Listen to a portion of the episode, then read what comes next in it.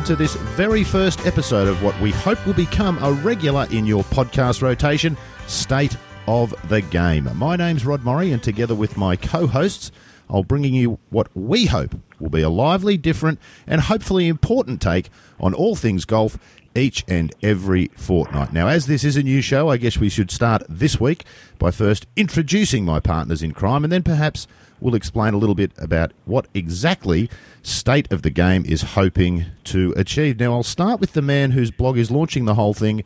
Geoff Shackelford. Jeff's an author of several books. He's had a hand in designing a few golf courses as well, but he's probably best known for his insightful and thought provoking work at his blog, geoffshackelford.com, which he spent the last several years building into an overnight success. Jeff, welcome aboard. Thank you, Rod. Good to be here. Yeah, and good to have you here as well. Our next contributor hails from the other side of the Atlantic, and he's one of the dying breed in modern media who not only isn't afraid to tell it like it is, but seems to take great delight in doing so. From Scotland on Sunday, Golf Australia magazine, and Lord knows how many other publications, John Huggan. Great to have you along, John. Nice to be here. Yeah, and our final team member is one of Australia's most respected analysts and golf course architects. He's also a winner on both the European and Australasian tours. He forms one half of Ogilvy Clayton Design, and he's a former Australian amateur champion. Mike Clayton, people don't make enough of that great moment in 1978, do they? Well, I'm not sure about that, but um, it was significant. Before I won, there were five five players in 100 years had turned pro, and after I won, every single one had turned pro. So that'll tell you how the game's changed in 30 years. it's one of the topics we'll be discussing. I mentioned that, of course, because the final of the Australian Amateur this year will be played today. We'll come to all that shortly. Let's start with Geoff Shackelford. Geoff, I want you to give the listeners a bit of a thumbnail sketch of what this State of the Game podcast is about. You had your little year in review piece on geoffshackelford.com a couple of weeks ago, and you mentioned in there that podcasting will probably be a little bit more prevalent on the site. Just give us a taste of what, uh, what you're sort of hoping and what we're hoping to do with the podcast here.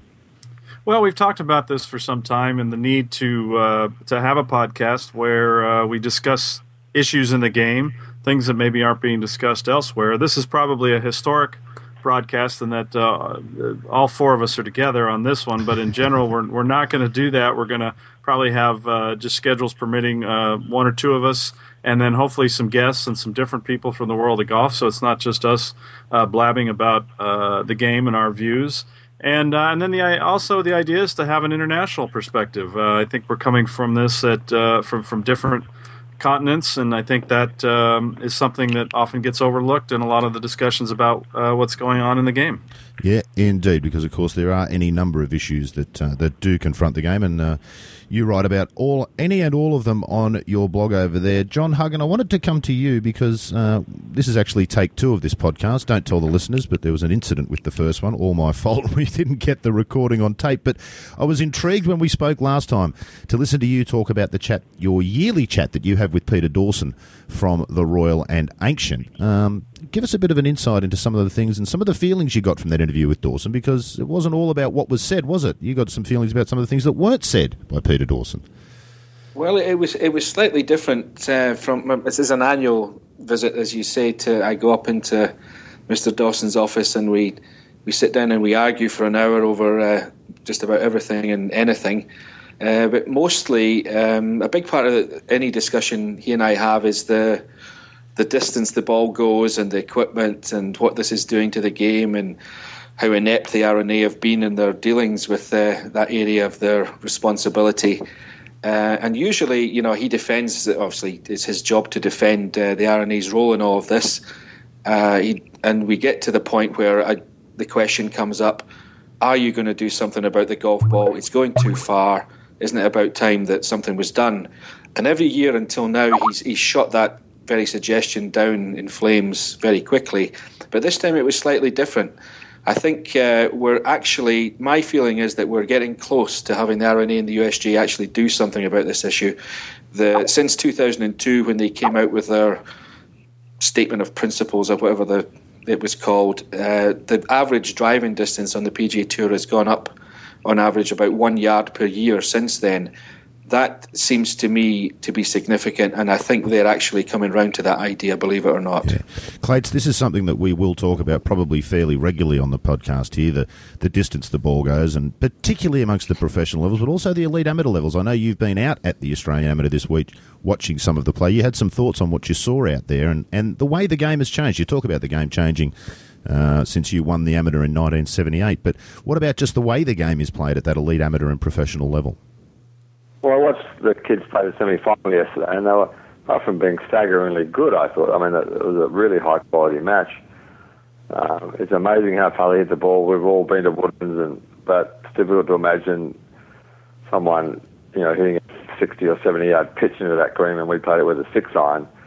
So it, it's clearly much easier to play off the tee. I mean, it, they all smash at miles you know, I don't know that it really helps them in terms of developing their overall game because they don't ever have to keep the ball down or play much of a different shot because the ball stays out of the wind. So in a windy place like Australia or Britain, you, you can sort of fire the ball up high into the wind and it won't affect it so much. So, you know, I think it, there's a lot to be said for young kids learning to play, throw the lob wedge out, go go and practice with wooden drivers, um, you know, learn to hit different shots that players of past generations were forced to hit. Because if they learn that, they will truly elevate themselves above the average. Because uh, part of the problem with the game is there are so many, at the highest level, there are so many young kids who can do the same things because the equipment lets them do the same things.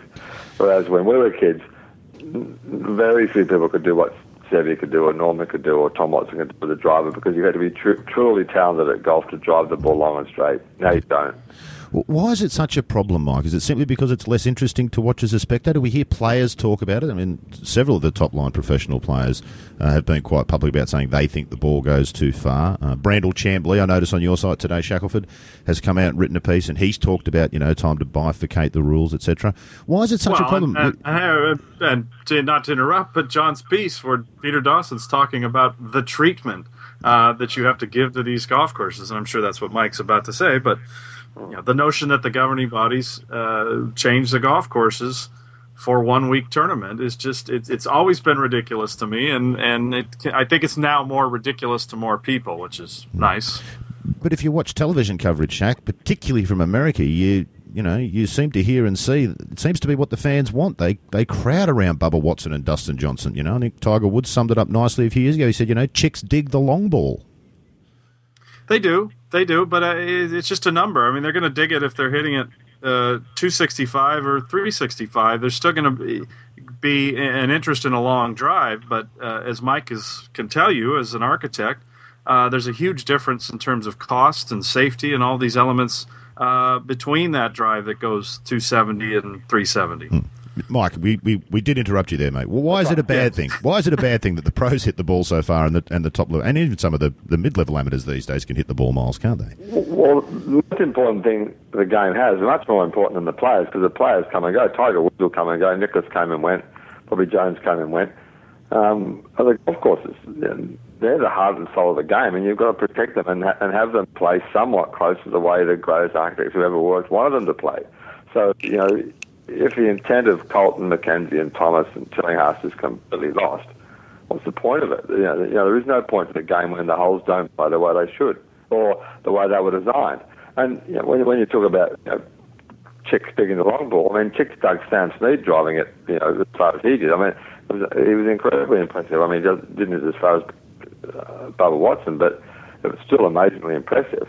Mm. So, so anyone making a powerful swing and launching a ball off on a, on a great trajectory and firing it off into the sky was, I mean, Nicklaus was, you was incredibly impressive. Mm. So, and Rod, you know, the, these are the first people. generation of players who, who hit long drives that were impressive. Jimmy Thompson was doing it in you know, Metropolitan 930. Yeah.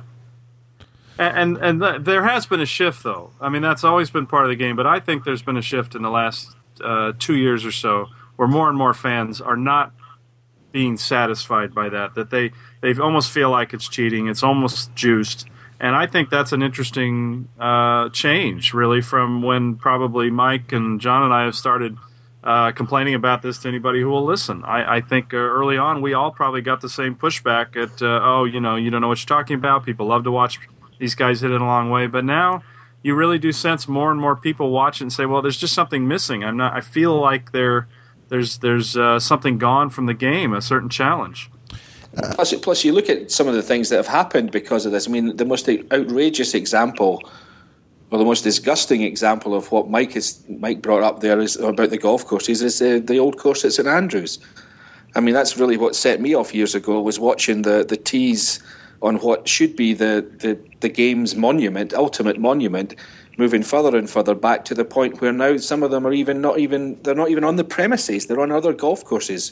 And that, I mean, I, one of the things that uh, I hacked Mr. Dawson off about a few years ago, talking about the Open, was the, I think the 2005 championship was the first one to be played on five different golf courses at once. Mm. I mean, that sort of thing is that is. I mean, we can laugh, but I mean, it's the, no. the old. We're talking about the old course at St Andrews here. he he must so look forward to your annual chat. uh, I suspect well, the date is noted always, in his diary on the first day of the new year. He circles the date that he can expect Hugger. he, he always greets me with the same words. He always he, he shakes my hand when I get inside the door, and he says, "I don't know why I still talk to you." well, but isn't that an interesting point, Huggan? Because in fact, he does still talk to you. Is that telling in itself? He doesn't have to if he doesn't want to, does he? And you put him it through is. the griller every year.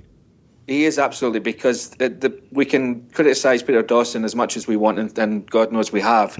But the, the bottom line is that he's he's on the same side of the fence that we're on. He he actually does know what's going on, and I I'm not sure how much power he actually wields uh, within the R&A. I think that the power within the R&A is actually the general committee. It's not Peter Dawson, mm-hmm. and I think he's basically the front man for a for an organisation that was caught asleep at the wheel and has been trying to catch up ever since. Yeah, Clates, I get the sense that maybe 10 years ago, as Jeff said, you know, he'd bang on about this stuff to anybody who would listen. But I sense there may be a bit of change in that. I mean, us four or 10 years ago might have just sounded like a bunch of old blokes banging on about the old days. And it was a criticism that used to be made of Nicklaus, who started talking about the ball going too far quite some time ago. Do you sense a shift? You get around to a lot of places, you talk to a lot of club members because you do a lot of work uh, changing and redesigning, you know, traditional golf clubs around the place. Do you get the sense that, that more and more people are sort of coming on board with this notion that perhaps the game's gotten a bit out of hand and changed in a way that is not for the better?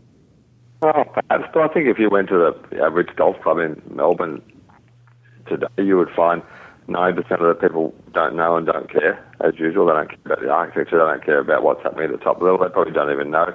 And if they play, well, I'm staggered every year I come back, I play with Jeff Ogilvy, and you know, I think I hit the ball kind of somewhat reasonable, but I don't. I hit it 250 yards.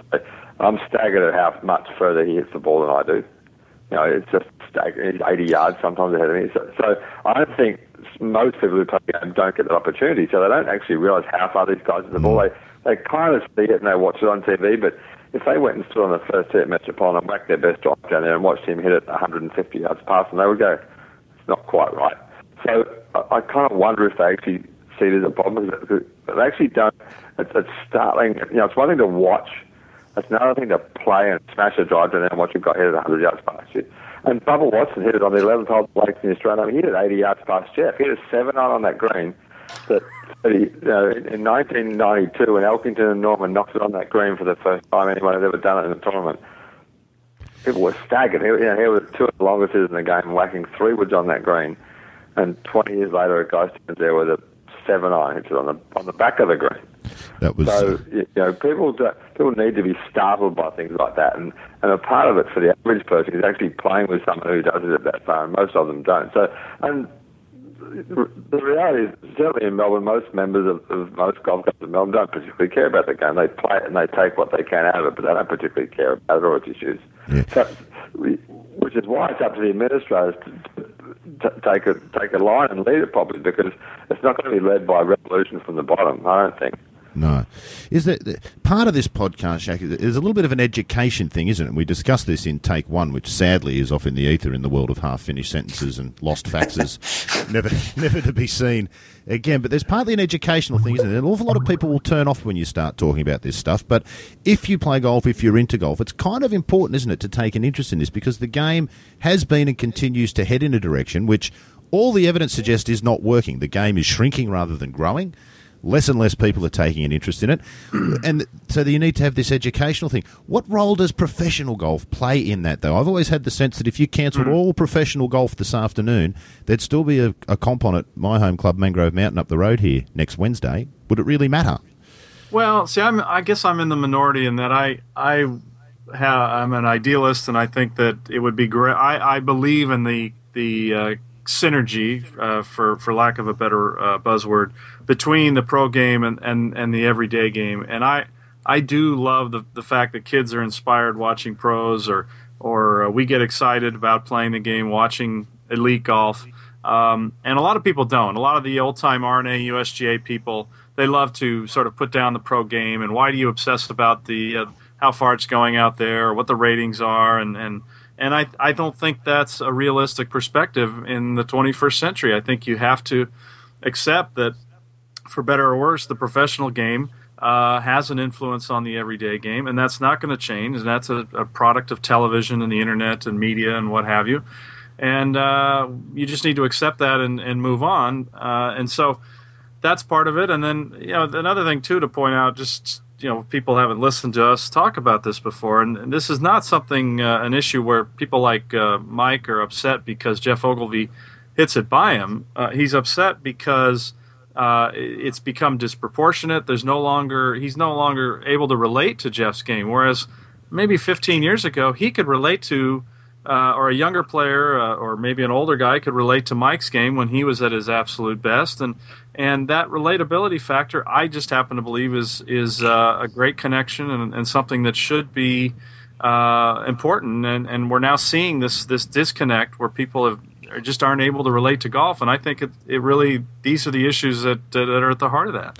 Uh, Huggy, you play some sort of club golf and with sort of normal, average, everyday golf. It's not uncommon these days, is it, to see a, a 10 or 12 marker who can actually hit the ball 300 yards? That's not unheard of by any stretch, is it? And there's almost a disconnect in the amateur game as well, isn't there? Well, there is. I mean, this, this is not just the pro game. I mean, this is filtered down into, um, you know, the pretty good amateur players. I mean, a, a good friend of mine who uh, uh, Mike Clayton has played golf with, he's a he's actually a greenkeeper at Muirfield, and he's he's a plus one handicapper, and he grew up on the uh, the same golf course that I did. And there's a par five on that course where you drive up onto the top of a hill over a marker post, and then it, the fairway dives down, you know, a couple hundred yards further on on the other side.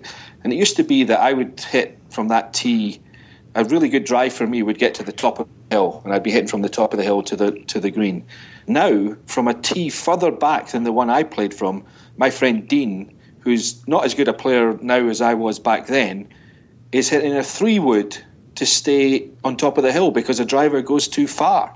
He now hits the ball 50 to 60 yards further than I did at the, at the same age. I mean, it's it's nonsensical and it's it, it's ruined that hole because the hole was supposed to be played in the way that I played it. It's mm. now played in a completely different way. Mm, indeed. And of course, that does bring us nicely to what the point of all of this is. And it's about golf courses, as you said, Mike, isn't it? And not just so that we can hang on to some nostalgic thing about this is where they played the Open, you know, 100 years ago. And so you can somehow compare what they're doing today with that. But it's about.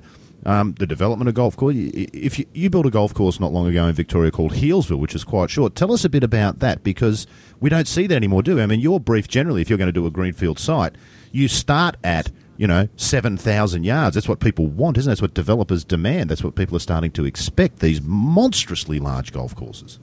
Yeah, and um, well, well was an existing course. It was 5,000 metres long. We actually shortened it by about 50 yards.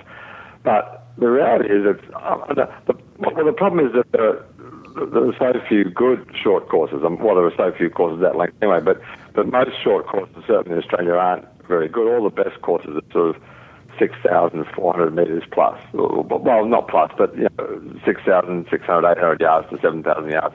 So no one's seen a proper, well-designed 5,500 yard long golf course. But if you put 18 strategically sensible holes on a course that long with interesting greens and interesting shots and interesting decisions, it's a sort of course that 90% of members should play golf on. They can actually get some greens in regulation. They can make strategic decisions. They've, they've got to putt well around the greens, to hit good bunker shots, but they can actually play. They can actually hit greens and rather than playing 480 yard hole and just bumping two woods up the fairway and chipping on from 80 yards away, they can actually think about what they're doing and make the same decision that Geoff Ogilvy's making on a 7,000 yard course.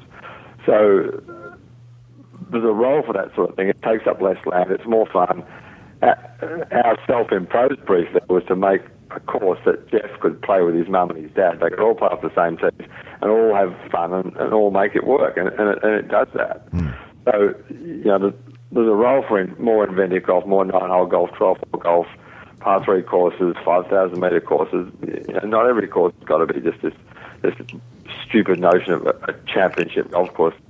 You know, you know, which is largely a, a, a slogan for selling real estate anyway. No, it's a it's a, sort of like a cliche, isn't it? Everything's got. But yeah. what what is a championship golf course, Mike? You've been playing the game professionally for a number of years. What's a championship golf course? I've well, never heard it defined. I'm not sure, but I, I know I've played lots of championships on dreadful golf courses. so so anything qualifies as, as, a championship course, but. Um, I mean, a, a, a championship course is Kingston Heath's a championship course, Merion's a championship course. They've got courses that ask relevant questions of the best players in the game. Mm. But know, as I said, there are lots of dreadful championship courses. there are great championship courses, so you can't lump them all in, in the same bucket because they're clearly not. And uh, the, the, the sadness of pro golf is that we, they or we go to so few of them. Yeah, this is one of the things. That, another one of the things that will come up pretty often. Geoff Shackelford, you wrote an enormous, but it was practically a book for Golf World magazine. You surveyed a whole bunch of tour mm. players on the US tour and got their thoughts on the courses they liked the most and the courses they liked the least, and some of the reasons why. It was a really interesting study, wasn't it? Tell us some of the things that came out of that and what we can maybe glean from that. Then we'll chat about the companion piece that Geoff Ogilvy wrote, which was really interesting as well. Well, you know, when, when Mike was talking and John was talking there, I realized that maybe the, the biggest difference um, in this t- technology debate the last few years is it, that we've seen is when again when we started railing about this, we were trying to defend the golf courses, and people would just say, "Well, what's the big deal? You've got to change the course." And now you you what I think where the tide has turned is that people are realizing how ridiculous it is to change uh, these golf courses for uh, the ball. And I think that was probably the number one takeaway of this ranking. The players, and I was really kind of shocked by this. They they really held it against golf courses when they would make changes uh, that were not sympathetic to the original design, that did not blend in, that were just simply adding length for length's sake. And so, if you we have nine thousand words in the the whole uh, presentation, and you get into these comments in the courses, and they they were absolutely brutal when it came to lengthening, especially par threes, but in general, just not showing respect for the golf course uh, when people were trying to adjust to the ball. And so, to me, that's probably one of the most encouraging things in this whole debate now is that we we've seen this change where people no longer have the expectation that the golf course must just adjust to the equipment. Mm, well, particularly in a time when real estate's so expensive and at a premium, exactly. there, there are there are worthwhile things you can do with land. Golf courses aren't really one of them, are they? It's it's a leisure activity, so the less land it takes up, the better. Mike Clayton said earlier, Jeff, that he can't see a push from the bottom from, from amateurs about some of these issues. It's up to the authorities to sort of take it on board. Can you perhaps see the opposite happening with amongst the tour pros? You particularly pointed out in this piece how surprised you were by some of the younger players and how much sort of nous they'd shown in selecting which courses they liked and not. Is it possible that at the professional level you might see the push from the ground up. Geoff Ogilvy said in his companion piece, if they played on better golf courses week in and week out, professional golf, it would be good for the game, be more interesting to play and more interesting to watch. Is it possible that we could see a no. ground up movement? No, I don't think we'll ever see it because they're they're too closely tied to the manufacturers. Unless the manufacturers, which is starting to happen, say, you know what, bifurcation is the right thing. That's what we need, and you might see players start to do it. But what I've always been fascinated by, and Mike might be able to speak to this, I, I've been fascinated by how more guys aren't like Jeff and that they don't sense, um, they almost don't. I, I would think that some of them almost feel like it's cheating. That that they're at a point now where uh, some of the skill is gone, and they have to know it. That there's just it's just sort of silly the way the game's played at times. Um, but you don't really get that. You don't get that sense that the players feel like. Uh, uh, they're getting away with something, and, and maybe it's not their job at this point to think about those things. Their their job is to, to, to go out and try and make a living and hit shots, and I understand that, mm. uh, and that's why we have governing bodies. But uh, uh, that's always been something that's fascinated me in the last few years. Is that don't, don't you ever get bored? You know, Geoff gets bored with the way the game is played now, and I know there are a few other players like that who just you know, it almost really you almost have to work hard to stay awake at times. Uh, the way they hit the ball and the way the equipment allows them to get, get away with bad shots. Mike, your thoughts on that? Pretty insular pursuit, isn't it? Professional golf. You don't tend to look at the wider world, do you? Uh, they're in an obsessive race for, for the latest techno- uh, technological advance. I mean, which shaft is going to give them the, you know, the, the next, you know, the extra two yards, and which is going to give them a better launch angle, and which ball is going to spin less. So, so most guys are consumed by how they can maximise their potential in, in, terms of the equipment, so they can make as much money as they can. But you're right, it, it is unbelievably boring to play. I play now. I go out and play now with my wooden three wood, and it's so much more fun to hit it. There's so much more pleasure in hitting a good shot with it. There's such a stark difference between a good one and a bad one, and it just it feels better, and it's just. And you're right. I mean, Jeff would much rather go and play with wooden heads, and but I know, you know, he's been told by the people who put their name on his bag that you got to stop talking about this stuff. You know, this is keep your mouth shut. You know, we're, we're in the business of selling equipment to gullible amateurs who think it's going to give them an advantage. But, Still, you know, wasn't this quite, wasn't this a bit heartening? This this whole survey thing, I you know, I viewed it from a distance, as uh, Mike has done. I was heartened by two things. I mean, I, I, what surprised me most was that Shackelford knows nine thousand words, but apart from that, they weren't they weren't all different. Huggy, he used he used some of them twice. I did repeat I was, a few. Yeah. I was heartened by. I mean, you, you say that what what Mike has just said is absolutely right, but I was heartened by the fact that they identified the older and generally better courses. I mean, they they they knew that much. I mean, these these are not completely ignorant. These young lads who are hitting the ball 350 yards and making millions of dollars. At least they know, or some of them seem to know what, what was good and what was bad. I mean, that mm-hmm. was at least heartening, I would have thought. Very encouraging, absolutely. Mm-hmm. And more, like I said, not only that, but recognizing when uh, somebody went and was not sympathetic to that design. To me, that really showed a lot, and uh, and and I, I, didn't expect that to be honest. Some just to explain that, Shaq. Some people would find it staggering that you know you could be one of the 200 best players in the world and have no idea about golf courses. It's more than possible, isn't it? It's quite common. Well, I think that's why a lot of the people get to that mm. level because they don't recognize uh, the intricacies and the things that cause trouble. They don't recognize the hazards. They don't see. Um, they just see fairway and green and hole, and uh, their mind is fairly quiet. And um, that's why I think we're always taken by the people like um, uh, Ben Crenshaw and Jack Nicklaus and Bobby Jones and and even in and somebody like Geoff Ogilvy certainly is in that category where you speak to them and they they take in everything. Mm. They see all the trouble, they see all the intricacies of the design, and yet somehow, uh, or, or they also see a horrible golf course. Well, that's right, and, isn't it? And, yeah. and yet somehow they're able to go out there and perform in a way that they they're they're either not um, they're they're not bothered by seeing all the the negative. They're able to their mind is able to put that aside or they're able to go out and perform on a course that does nothing uh, to inspire them. And that's why I've always had such admiration for for guys like that uh, who who are kind of on a different level than some of their peers.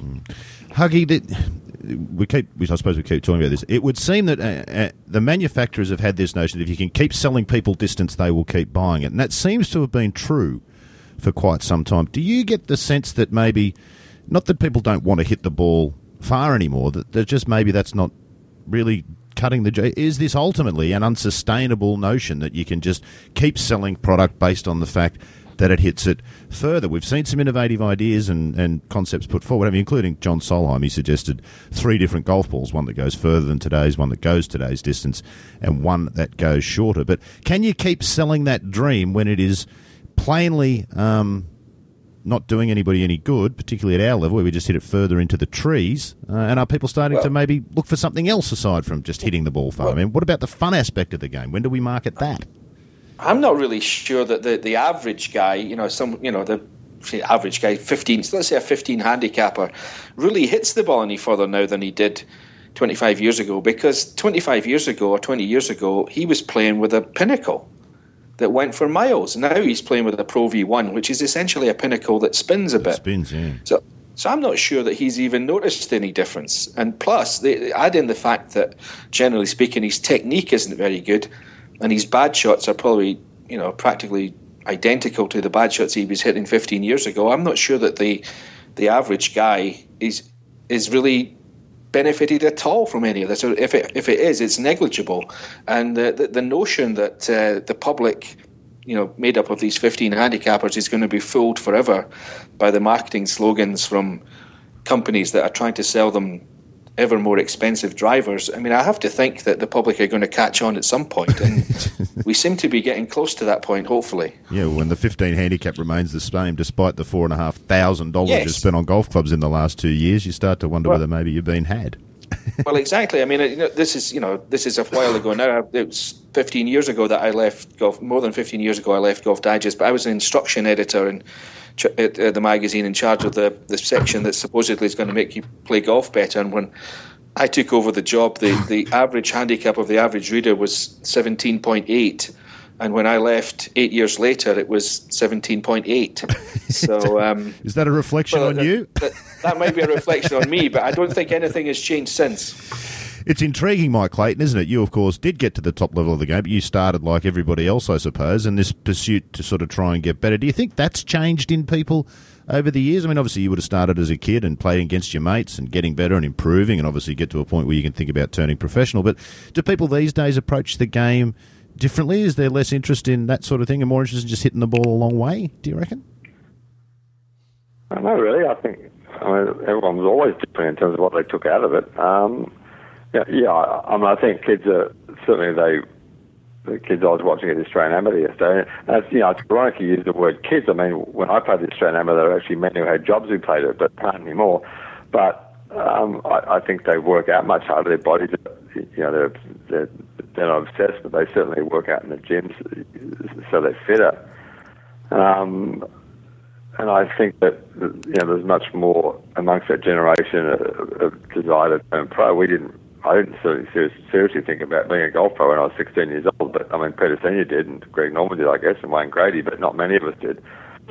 But I think now, I think every kid out there wants to be a golf pro. Well, the pot of gold at the end of the rainbow is so much bigger, isn't it, Clayton? This, this is driving a lot of people to professional golf who've come to the game not necessarily for the same reasons that most of us probably did, where you found it and you enjoyed the challenge of it and all those other things. For a lot of people, I, I suspect, in the last couple of decades, a little bit like tennis, it's been, well, if you get good at it, you can make a fortune. So you don't play the game for the same reasons that a lot of people do. And yeah, I think switching topics a bit to, to the tennis, I think Geoff's analogy or, take on tennis in the book, The Future of Golf, was that here was a game that was supposed to be more fun and easier to play when the big-headed rackets came in, and, and the numbers of people playing tennis in America, in, in America dropped staggeringly in, in, in a time that corresponded with big rackets and the game being easier. And, and the same thing, I mean, there are other reasons for it too, but the same thing's happening in golf. The game's never been easier. The ball's never gone further. It's never, you know, the clubs are so much easier to use, and- yet fewer and fewer people are playing. And the same thing happened in tennis 20 years ago. So, Geoff, do you ever, I mean, what, what, what's your take on that? Because I know you made that point strongly in the book. Well, I just think the game became, well, the pro game became less interesting to watch, so that inspires fewer people. And then the actual recreational game, uh, power, the, the rackets worked, and so power did come into it. And and uh, yeah, how many people really? It's it's fleeting. It's fun for a minute or two, but then you, you know the real fun of having a good doubles match is some good fun rallies and and a and a, a serve uh, a power serve game doesn't really uh, necessarily lend itself to that. And so I think the same thing happens in golf. It's it's it's a thrill to get that um, that great drive, but how many times after a round do you talk about the great drive, the length of the drive you had? You talk about the the birdies, you talk about the uh, the great shot that gave you a tap in or the hole in one or uh, you, you know it, it's just uh, it distance is relative. It's it's not very interesting. It's it's it it's a brush when you do it, but it's a very uh, it's a short burst and and the stuff that really sticks with us is a little bit more substantial than that. Yeah, indeed. Of course, golf faces many issues. I mean, I don't think any of us would say that the ball going too far is what's sort of killing the game, but certainly cost and time is slow play and the cost of the game, and they're all sort of linked in together. We won't pull apart those threads today, but they'll be among the topics that we will discuss in the future. I think we might call it quits for there for the day, fellas, because otherwise this will get away from us, and it'll be tomorrow before we finish. So we'll wrap it up this first episode of State of the Game, and I'll do so by thanking each and every one of you for taking part, starting with you, Geoff Shackelford. Good to have you along. All right, thank you, and thank you for recording it today, Rod. that was the only job I had, and I managed to finally do it. no, no, no. You did. You, as always, you did a super job. John Huggan, we thank you for taking the time to, given that it's late in the evening where you are. Nice to be with you. Yeah, and Mike Clayton, thank you for getting up early to take part as well. It was great to chat to you and get your thoughts today. Thanks, Rod. And that wraps up episode one of State of the Game. Took us two goes to get there, but we did finally get something to put out on the World Wide Web. I hope you enjoyed it, and I hope it gave you an insight into the sorts of content you'll be able to hear on the podcast as we produce it each and every fortnight. You'll be able to find each episode of the of the podcast at geoffshackelford.com. There'll also be an iTunes feed that you can subscribe to. That does take a couple of days to set up, so probably not there as yet, but it won't be too long. You'll be able to press that link and subscribe to the podcast, have it delivered direct to you without having to do anything every couple of weeks. Now, we will also be talking fairly extensively on the podcast as we go along about golf course architecture. I know it's a bit of a subculture of the game, but it is an area that there's plenty of people are interested in. And we're hoping to get some really good guests to come along and chat about just what it is that makes a good golf course and a good golf hole. Special thank you to Lloyd Cole, who supplied the opening theme for the show. It's a song called Writer's Retreat of his upcoming album, you can have a look and find out more about that at lloydcole.com. There's a link to that website also on Geoff's site, and Lloyd is a golf nut and a real student of golf course architecture, so we might even get him on the show at some point. That's all for us for this week. We look forward to your company again next time on State of the Game. Música